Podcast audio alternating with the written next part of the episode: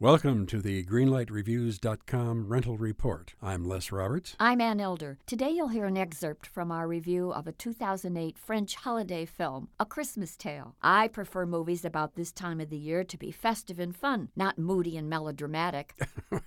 it's about the matriarch of the dysfunctional Vuillard clan. Mm-hmm. She is diagnosed with cancer. Right. So her entire family brings their troubles and emotional baggage Oh. home for Christmas. Oh, dear, dear, dear. And here's what we said about that movie.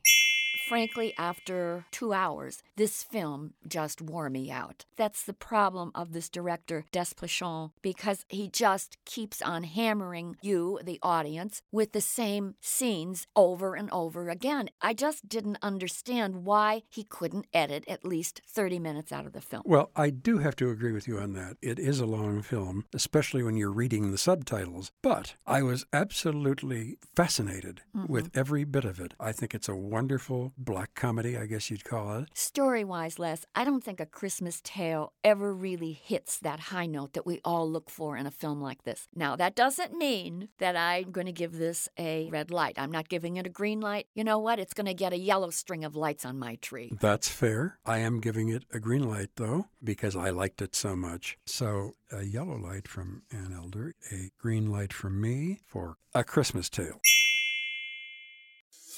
Hi, I'm Christina Yerling Biro, host of the podcast Pop Culture Confidential. Join me as I go way behind the scenes with some of the most influential people in entertainment and media.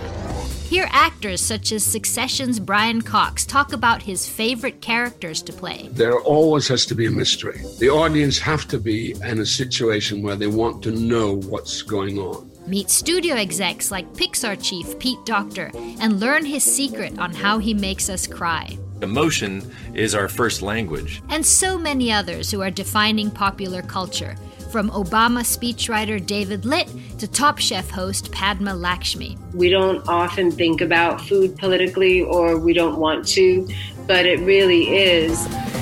Join me. Search for Pop Culture Confidential wherever you get your podcasts.